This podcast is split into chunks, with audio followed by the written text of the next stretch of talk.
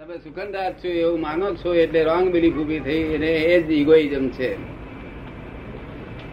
એ એકલું જ wrong belief નથી. પછી આ બાઈ નો ધણી થયો બીજી રોંગ બિલીફ આ છોકરાનો ફાધર થયું ત્રીજી રોંગ બિલીફ આનો આનો મામો થયો અને કેટલી રોંગ બિલીફો બેઠી છે? આ બધા જે રિશ્તા નાતા ગોતા છે એ બધું રોંગ બિલીફ છે. આ બધી રોંગ બિલીફ ના આધારે રહ્યું છે આ દુઃખ રોંગ બિલીફ જો ફ્રેક્ચર થાય તો દુઃખ છે જ નહીં સંસારમાં દુઃખ જેવી વસ્તુ જ નથી જ. તો પછી આ સંસારથી આપણે એટલો મોહ કેમ છે? આ બધી પછી આ બધી રોંગ બિલીફ છે. સંસારથી તો પછી આ બધો મોહ કેમ છે? સંસારથી બધો મોહ કેમ છે? એ રોંગ બિલીફ ને લઈને બહુ છે. રોંગ બિલીફ હોય ને જો રાઈટ બિલીફ હોય તો કશું મોહ જ ઉત્પન્ન ના થાય ને? એનું પણ અંદર સુખ જ હોય. અને મન સંયમ નિરંતર અંતરે આ બધા આ બધા મન સંયમ જ છે. આજે તમારી જોડે બધા બેઠા છે બધા સંયમ ઓછા વધતા સંયમમાં પણ સંયમમાં છે નિરંતર સંયમમાં. મન સંયમમાં છે એ આપણે કેમ જાણી શકીએ? મનમાં તો ઘણા વિચારો મન. સંયમમાં છે એમ આપણે કેમ જાણી શકીએ? નહીં જાણી શકીએ નહીં. તમારે અનુભવ થાય તો તમને પોતાનો અનુભવ થાય. તો તો જાણી શકો ને. તમારે પોતાનો એક્સપિરિયન્સ થાય તો જાણી શકો ને. તમારું મન સંયમમાં આવી જાય. તો સમજાય કે ના સમજાય? છે. નહીં સેલ્ફ રિયલાઇઝ કરાવે દાદા. ત્યાર પછી તમને એવો અનુભવ થાય. પછી તમને ખબર ખાતરી થાય ને એમ કે છે દાદા. એક સ્ટેશનનો રસ્તો જડતો નથી દુઃખ થાય છે કે નહીં થતું? તો આ પોતે આત્મા છે એનો એનો રસ્તો મોક્ષ એ જે પોતે મુક્ત છે એનો રસ્તો જડતો નથી તો કેટલું દુઃખ થાય જબરદસ્ત દુઃખ થાય છે. જો. આ બધા સેલ્ફ રિયલાઇઝ કર્યું કે શું દુઃખ થતું નથી? તમારે કરવું છે કેટલા રૂપિયા સાથે લાખ રૂપિયાનો શું સંબંધ? કાયમ માટે કાયમ માટે શાંતિ કાયમ માટે સુખ આપવાનું તે? પરમાનન્ટ એ કે છે કે સેલ્ફ રિયલાઇઝ લાખ રૂપિયા સાથે શું સંબંધ? સેલ્ફ રિયલાઇઝ કરવાનું અને લાખ રૂપિયા સાથે શું સંબંધ? હા પણ કાયમનું સુખ એટલે થોડા સુખ માટે તમે હોટલમાં જાઓ છો થોડુંક સુખ મળે છે તેના માટે બે રૂપિયા આપો છો. હા. આ કાયમનું સુખ એના માટે આ જોઈએ રૂપિયા? સુખ મળે. પૈસાથી સુખ મળે. ખાલી પૈસાથી જ બધું સુખ મળે. ખાલી પૈસાથી સુખ મળે? નહીં પૈસા આ જેમ હોટલમાં જાઓ છો બે રૂપિયા ખર્ચો છો તમને આઈસ્ક્રીમ ખાવાનું મળે ન મળે? આઈસ્ક્રીમ સુખ આવે. આત્માને સુખ મળ્યું છે ને. એવું આ કાયમનું સુખ જોઈએ તો મારે કંઈક જોઈએ ને? એને ફી પરમાનન્ટ સુખ પરમાનન્ટ પછી જાય નહીં સુખ. કોઈ ગાળો ગાળો ગળે તો સુખ જાય નહીં. ગજવું કપાઈ જાય તો સુખ જાય નહીં. એવું સુખ મળે. તેના માટે કઈ ખર્ચવું નહીં પડે? નાનો માણસ હોય તો એને કઈ સુખ નહીં મળે? શું કે સુગંધાજ? નાનો માણસ હોય તો એને સુખ ન મળે? હે? નાનો માણસ હોય પૈસા ના હોય એને માણસ. જેને પાસે પૈસા ન હોય. નાના માણસ છતાં એટલા એટલા પૈસા આપવા પડે. તમારે એટલા રૂપિયા હાલો પડે મોટા માણસ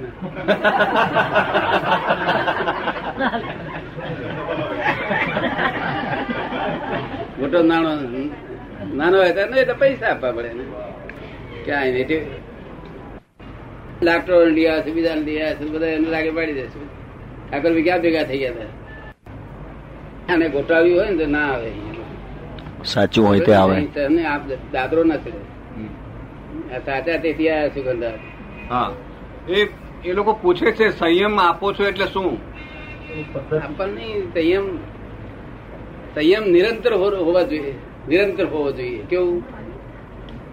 આજે સાધુના આપણા સાધુ આચાર્યમાં સંયમ જે કહેવાય છે તે લૌકિક રીતે કહેવાય છે. કેવી રીતે કહેવાય છે? લૌકિક.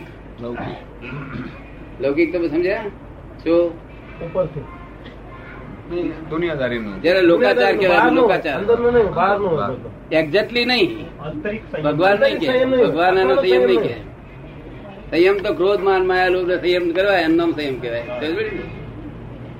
બાકી ત્યાગ કરવો એમ સંયમ ના કહેવાય. વિષયોનો ત્યાગ કરવો એને કઈ સંયમ ના કહેવાય સંયમ તો ક્રોધ માન માયા સંયમ કરવા. અને વિષયોને ત્યાગ કરવો એને નિયમ કહ્યું છે? એમ નિયમ? અને આ સંયમ ક્રોધ માન માયા લોભનું રહેવું જોઈએ? કંટ્રોલેબલ હોવા રહેવા જોઈએ. કોઈને નુકસાન કરે નહીં.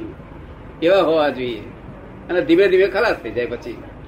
કોઈને નુકસાન ના કરે એવા થઈ ગયા એટલે પછી ખરા મેરે ઓટોમેટિકલી ખલાસ થઈ જાય. સમજમાં આવે છે? ક્રોધ મારમાં આવેલો બીજા દુઃખ થાય છે ને? તમારે કોઈ દુઃખ થાય ખરું? તારા ઘરમાં મતભેદ પડે છે કોઈ જોડે? હે? પડે છે. પછી એ પછી એને તમને કેમ કરી સુખ પડે? જો અમારે દુઃખ થાય તો તમને સુખ થાય ઓટોમેટિક દુઃખ જ થાય. બીજું કઈ પૂછવું છે? પૂછો પૂછો બધું આખું જૈન ધર્મ બધું પૂછાય અને વેદાંત પૂછાય બધું પૂછાય. છે કે મેં સો દોઢસો ભજન પણ લખ્યા છે હા. અને ગાય પણ છે.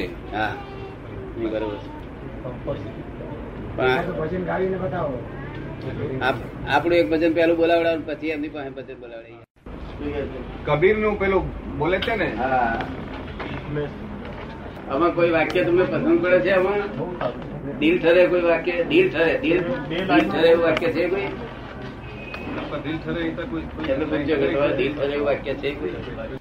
સિદ્ધક વાણી એટલે જે સિદ્ધ સ્થિતિ જે સિદ્ધ સ્થિતિને જાણે છે એની જે વાણી છે તે સાદવાદ વાણી.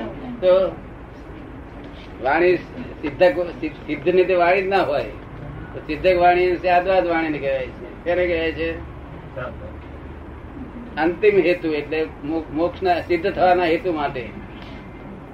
હોય જ મંત્ર સ્વરૂપે હોય એટલે ટૂંકા ટૂંકાક્ષરી હોય એક મંત્ર સ્વરૂપે હોય.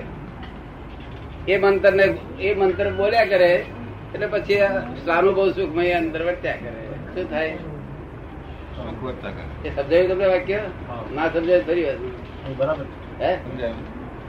જ્ઞાની પુરુષ નિમિત્ત રૂપે હોય કરતા રૂપે ના હોય શું થયું? અહીં તો એક એક કલાકમાં જ તમારું બધો સંયમ આવી જાય એક કલાક ભીજી છ મહિના લગાડ તમે અહીંથી મારી પાસે ક્યાં નથી કર- કર્મ કેટલા બધા તમારું ઉદય? કેટલા બધા ઉદય કર્મો છે? છ મહિના બેહવાનું કોણ આવે? આ તો બધાને મલ- વલી ગયું છે ને ઠંડક એટલે આવે છે બધાને. કોઈ આવે? નહીં તો કોઈ આવે કરે ને આવા મોઈ મોઈ નગરીમાં કોણ આવે? અહીં તો જ્યાં જુએ તો મોહ રૂપ દેખાય, મન મન ખેંચે જ જાય જ્યાં જુએ તો. અને તમારું મન ખેંચાય છે? નથી ખેંચાતું ને? અને દાદા પર ખેંચાય છે ને? ખેંચાવાની વસ્તુ પર જોઈએ ની એટલે પછી ત્યાં આગળ મન અસર થઈ જાય. શું થાય? ચલો ભવ્ય ભવ્ય ફરી બોલાવો, ચાલો. દિલ તારો દિલ સરસ છે નહીં એમનું સરસ છે ઠંડક હોતી है ना? दिल ठंडा होता है ना कुछ? તમારું કઈ દિલ થયું નહીં सच्ची बात सुनने में ठंडा तो होता है पर वो यहाँ जाए बाहर जाके भूल जाता है कहना ये है। એ કહે છે કે અહીંયા વાત સાચી वहाँ વાત आते ही तो पैदा हो जाता है સાચી વાત સાંભળીને દિલ ઠંડુ થાય છે અહીંયા પછી બહાર જાય પાછા હતા એવા થઈ જાય ના પણ અહીં જો આજે થયું છે એવું લાગે છે કે એ દિલ ઠરે છે કઈ દિલ તમારું જો ઠરતું હોય તો અહીં આગળ એક કલાકમાં મોક્ષ મળે છે શું મળે છે સાત હજાર માણસો લીધેલો છે. એક કલાકમાં વિધિન વન વન મુક્તિ મળે છે એક અવતારી પર એક અવતારી. અહીં મુક્તિ થઈ જ જોઈ જોઈએ. સંસારી દુઃખનો અભાવ એનું નામ પહેલી મુક્તિ. ફર્સ્ટ અને પછી પછી આ દેહનો અભાવ. એ બીજી મુક્તિ. ને? અહીં દેહાદ્યાસ ના રહે પછી. દેહાદ્યાસ એક કલાકમાં ખલાસ થઈ જાય. છૂટે દેહાધ્યાસ તો નહીં કરતા, તો પછી કર્મ ના કરતા નહીં તમે. પછી ચાર થાય નહીં ડિસ્ચાર્જ એકલો જ થયા કરે શું થાય તમને સમજાયું ચાર થાય નહીં પછી ડિસ્ચાર્જ એકલું ચાર્જ ન થાય હે discharge જ થાય The world is the puzzle itself. Itself puzzle થયેલી છે. God has not puzzled this world at all. Only scientific circumstantial evidence. There are two viewpoints to solve this puzzle. One relative viewpoint, one real viewpoint. Scientific રીતે આ મોક્ષ થાય છે. મોક્ષ આ રીતે ના થાય. આ જ્ઞાનથી મોક્ષ થાય ને આ જ્ઞાન તો એક સ્ટેબિલાઇઝિંગ કરવા માટે રસ્તો છે. બહાર જે રિલેટિવ છે ને એ બધું સ્ટેબિલાઇઝિંગ કરે છે. શું કરે છે? તમને સમજાયું એ? અને છેવટે તો છેવટે જ્ઞાની પુરુષ સિવાય મોક્ષ થાય નહીં કોઈ દાડે. પણ ફર્સ્ટ સ્ટેબિલાઇઝ તો કરવું જ પડે ને. તો આ બહાર જે ત્યાગી સાધુઓ આચાર્યો બધા સ્ટેબિલાઇઝ કરે છે. શું? પછી જયારે જ્ઞાની મળશે જ્ઞાની કોનું નામ કહેવાય? કે જેને જે પોતાના દેહને પાડોશી તરીકે રહેતા હોય, દેહ ઉપર માલકી ભાવ જ ના હોય. વાણી ઉપર માલકી ભાવ ના હોય. કોણ બોલે છે તમારી જોડે? જાણો છો તમે? આ ઓરિજિનલ ટેપ રેકર્ડ બોલે તમારી સાહેબ શું છે? સમજાય છે ને? અને આ મન ઉપર માલકી ભાવના હોય. જ્ઞાની એટલે તો આવો અને જ્ઞાનીને માળા બાળા ફેરવાની ના હોય, માળા ફેરવતો તો આપણે ના જાણીએ કે ફીસમાં ફીસમાં ભણે છે અને પુસ્તકો વાંચતા હોય તો ના જાણીએ કે ગ્રેજ્યુએટ ગ્રેજ્યુએટ ફર્સ્ટ યર છે સાયન્સમાં. તો તમને સમજ પડે ને? જ્ઞાની કહેવાય. દર્શન તમને થયા છે દિલ થતું હોય તમારું કામ કાઢી લેજો. ના થયું તો તમારી મરજીની વાત છે, તમે સ્વતંત્ર છો. શું છે? અમે તમને કઈ છૂટીએ. પંદર તારીખ છે. આપનો હુકમ હશે તો ચાલુ છે થોડું બતાવીશ. મને મને વાંધો શું એવું થોડું બતાવીશ. ચાર ચાર જણ થોડું જોઈએ છે. જાવું તો મુકશે છે હા. અવસર આવશે જોડી પડેલા અવસર આવશે. અવસરમાં આવ્યા કરે. આ આ અવસર નહીં મળે. આ સમાધિ મરણ નો અવસર. ફરી ફરી ના મળે એક અવતાર એક અવતાર બાકી રહે. એવું જોઈએ છીએ એવું જ જોઈએ છે. એવું કયા પણ રહેવું જોઈએ. જો એની આજ્ઞામાં રહેવું જોઈએ. જ્ઞાની મળે તોય તમે ઉતાવળ. જાણો બધું જ્ઞાની ની આજ્ઞામાં રહેવું જોઈએ ના જાણો તમે.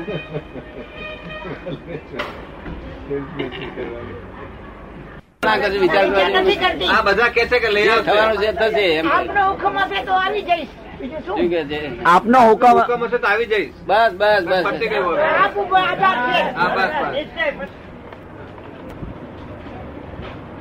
સર્વદોષ સર્વદોષ નિવારણ નો માર્ગ બધું દોષો વધે એવા હોય માર્ગ. અને જાય છે ત્યારે જ મુક્તિ થતી મુક્તિ એને કાયમ નો સુખ જ વધ્યા કરે. થતું કરે છે તો સારું છે. એટલે આપણે એમાં હલાઈએ નહીં એ તો તમે દાદા કહ્યું ને કે આપણે એડજસ્ટ થઈ ગયા એમની સાથે. એ તો આપણે એડજસ્ટ થવું પડે. એ એડજસ્ટ ના થઈ શકે. ના થાય એ થાય. તો કલ્યાણ થઈ જાય ને. એ જો થાય તો કલ્યાણ થઈ જાય આપણે આપણે એડજસ્ટ થવું પડે. આપણે એમના શિષ્ય થવું પડે આપણે. એટલે એટલી શક્તિ ના હોય ને વધુ નહીં. આપણા જ મહાત્મા આનંદમાં ને એ મજામાં શાંતિમાં. કે સાહેબ ઊંચા થઈ ગયા ને પઝલ ઊભા થઈ જાય એવું કામ. આ કાળ જેવો વિચિત્ર છે કે પઝલ ઊભા થઈ જાય. પણ નિમિત્ત તો પોતે જ રહે છે દરેક. હા દાદા ભગવાન યાદ રહે ને એટલે એ રીતે બચાવે અને ખરાબ ખરા નહીં તો બહુ કડક છે તો પડતું નાખે એવી છે.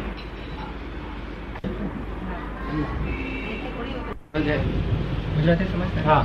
સુખ પછી દુઃખ આવે એ ગમે ખરું. બોલ નહીં કરી સુખ પછી દુઃખ આવે ત્યારે ગમે ખરું ને जे जो सुख नंतर दुःख येणार ते तसं पाहिजे का परमनंट सुख पाहिजे